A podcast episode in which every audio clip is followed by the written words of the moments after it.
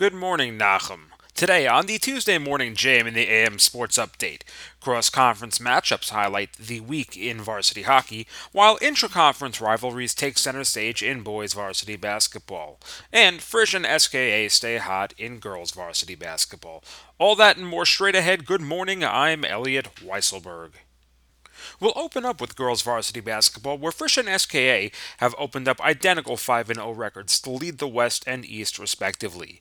The Cougars take a two game lead in their division, picking up wins over second place SAR by 4 and third place Ma'ayanot by 11, while the Sonics have the upper hand over 4 and 1 Flatbush, handing them their first loss 51 37.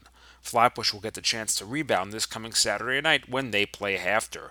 The Hawks have won four in a row since dropping their season opener to SKA, taking three of those wins over Central, North Shore, and Solomon Schechter in the last week. In boys varsity, rivalries were the order of the week, with the most notable one being Frisch's 61 48 win over TABC. The win puts Frisch behind SAR at the top of the West. SAR put an exclamation point this week of their own, drubbing DRS and knocking off JEC. A tough end to the week for JEC, bookending a win over rival Kushner with losses to Ramaz and SAR. In the East, Magen David continues to roll with a 27 point win over HAFTR and a 50 37 win over YDE behind identical 24 point efforts from senior Asher Malamed. The next stop for the Warriors will be a home matchup with rival Flatbush this coming Saturday night. Moving over to hockey, where the past two days saw two key interdivisional contests with results that will make for an interesting second half. Frisch stays undefeated, knocking off DRS 4 0 on Sunday. Senior Andrew Swolowitz posted Frisch's second shutout in a row, having also knocked off MTA 7 0 earlier this week. The game starts a tough stretch for the Cougars, where beyond MTA tonight, Frisch will play SAR on Thursday, Kushner next Thursday, and then a home and home with TABC to round out 2022 in games that will likely determine the top of the West. Speaking of SAR, the Sting seem to have found their way back on track in the nick of time, having won three of their last four, including a 5 2 win over HANC last night.